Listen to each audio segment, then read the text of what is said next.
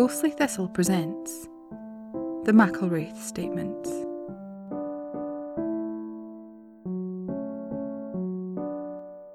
Episode 18 Limbo.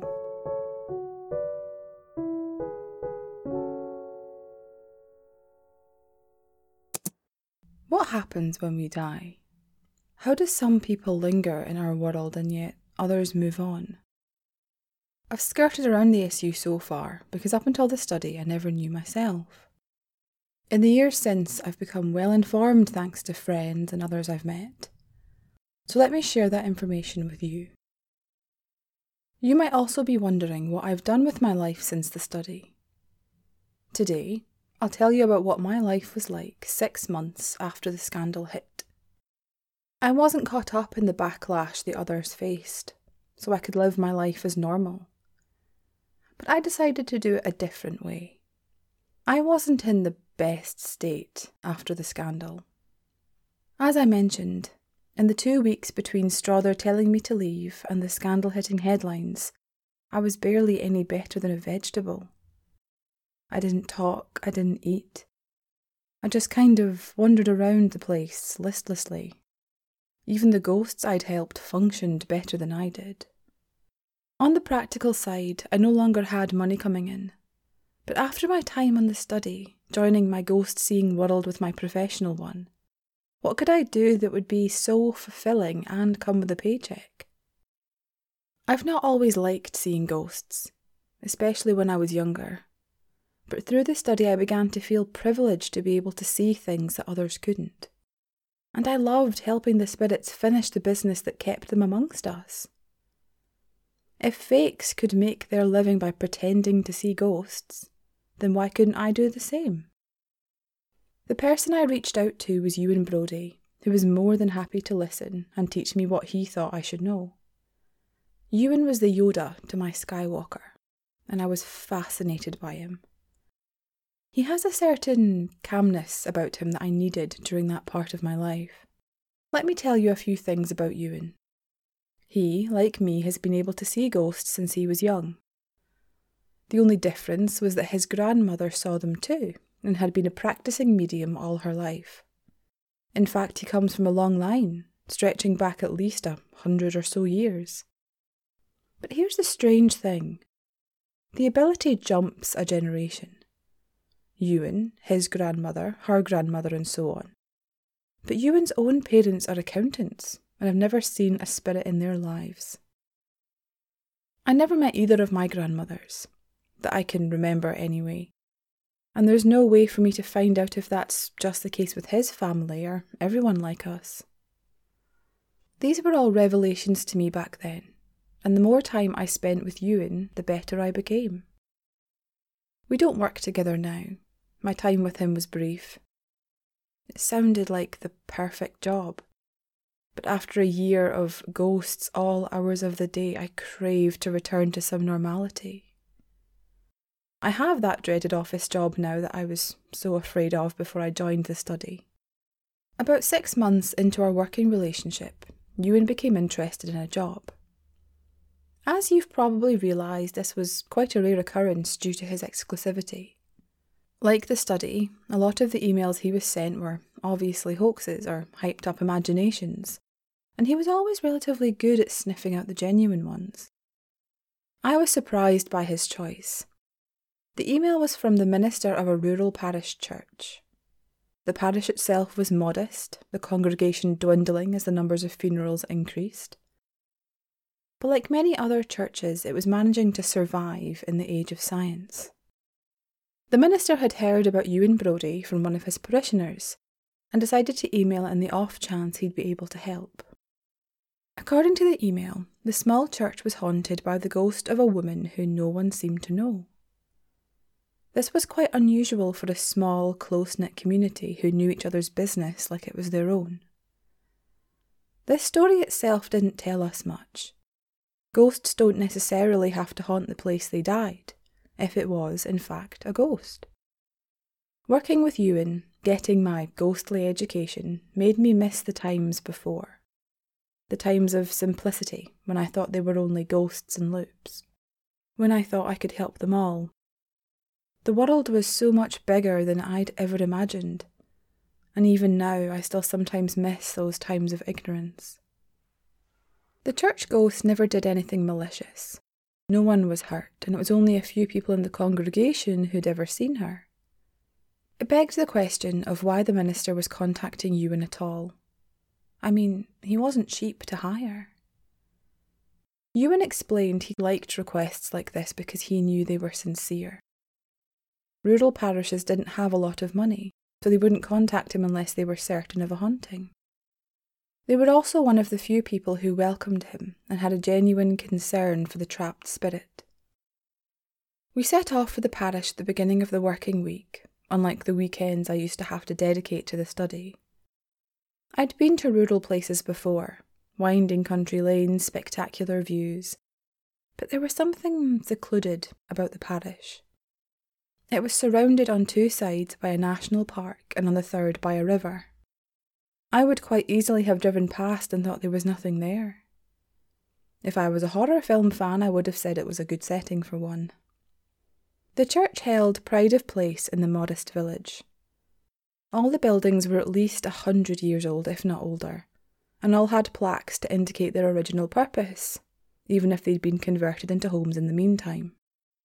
The graveyard of the church was understandably full, while some of the larger headstones were so old the Scottish weather had rubbed them smooth. There was a post office that was also the local shop and bank on Tuesdays and Thursdays. A mobile library van was there when we arrived, and there was an unsurprising co op on the corner, the only 21st century looking thing in the entire village. Our car was eyed curiously by the populace as we drove the quiet, narrow streets to the church. The main road bypassed the place by miles, and unless you got lost or were purposely looking for it, no stranger ever found their way into it. Ewan didn't have a team of trained psychologists or professionals at his beck and call. He was a one man business, and I became his assistant. An act more out of charity than a genuine need for help on his part. He went everywhere in his car, and it suited him fine because he had no equipment to carry. He parked the car in a small spot in front of the church gate and waited for five minutes for the minister. After ten, he hadn't appeared, so we both got out and made our way up the path towards the stone church. You'll find if you ever travel deep into the countryside that church doors are rarely locked because there's usually nothing to steal inside. That, or they trust people to be honest in a house of God. The church itself was of simple design, shaped like a cross, with one bell tower at its head. Above the entrance was a clock that was at least five minutes slow. The front door was painted black, chipped and rippled with age. When Ewan grasped the ring pull, I thought he'd get tetanus. The entire door groaned with the effort of opening, and it took both of us to push it open wide enough so we could squeeze through. It was cold inside the church, even though the day was relatively mild outside as summer began to turn to autumn. We left the door open, just in case. No one was inside. All the pews were empty, and there was a strange kind of peace that settled in the silence. You couldn't hear anything from outside and only the occasional shuffles of our feet over the stone floor echoed around the walls. I thought it'd be dark inside, but there were two large windows with panels of stained glass that portrayed scenes from what I assumed was the Bible that allowed natural daylight to filter in. The stone floor was well worn, like rocks on the beach that the tide has eroded over time.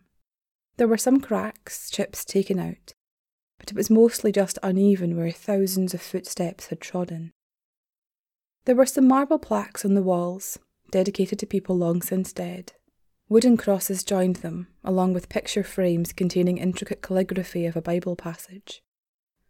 Ewan called out to the empty space to see if anyone was there, and we just couldn't see them. I think he thought the minister might be waiting inside for us. No one answered, and all we could hear were the echoes of his inquiry.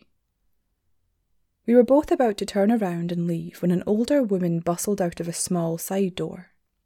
She had auburn hair, graced with streaks of white and grey. The smile she gave us when she saw us was warm and welcoming, and instantly she asked us if she could be of any help. Ewan told her we were there to see the minister and that he was a bit late to our meeting.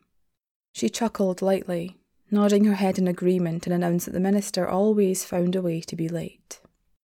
The older woman introduced herself as Moira, the lead volunteer for the parish and head of the flower arranging club, and a proud member of the bell ringers. We let her go on because neither of us had noticed. I'll admit it took a while, longer than it should have for a professional medium and his assistant. I think it was because she was so lifelike. Ewan and I exchanged stiff glances mindful not to let Moira see us. And it was then that we had a shared thought. I don't think she knows she's dead. I learned something interesting. Well, interesting if it's true, about Margaret Donaldson. Someone emailed me. I don't really want to know how they found my email address, claiming to have some information about the enigmatic director of Inverlewis. This person, who never gave their name, tells me in this long email that they've been hiding from Margaret Donaldson for years. They're certain it was her who broke into my house and Strother's family home looking for the files. More interesting, and even more frightening, is that they've attached a list of names. It seemed innocuous at first, till I read more of the email. This anonymous stranger calls Margaret Donaldson a hunter. By this, they mean that she hunts down people like me. The sender can also see ghosts and had an unfortunate run in with Margaret three years ago and has been on the run ever since. The attached list of names turns out to be victims of Margaret Donaldson's spite. For some reason, not detailed in the email, Donaldson uses her resources to find people like me and send them to an early grave. Christ, is this even true? Its credibility's at a shaky peg considering whoever sent it wasn't brave enough to give me their name.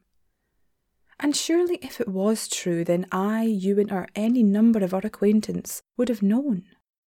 We're a small, close community. I think we'd notice if we were being picked off by a lunatic with infinite resources.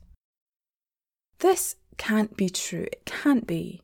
I mean, it's ridiculous. She might be powerful, she might have funded the study, but getting away with murder, with being a serial killer, it's a bit of a stretch. What is this, an audio drama? Still, that list of names bothers me. This person is either very determined to have me believe them, or that list is real. I'm also not really in a position to be choosy with what I believe.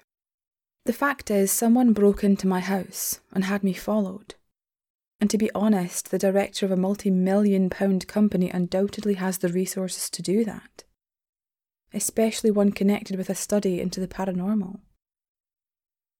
There's no harm in researching a few of the names to see if they go anywhere. Thank you for listening to episode 18 of the McElwraith Statements. Episode 19 will be released next Wednesday. If you like this episode, please leave us a review wherever you listen to podcasts. You can find us on Facebook and Twitter by searching for Ghostly Thistle.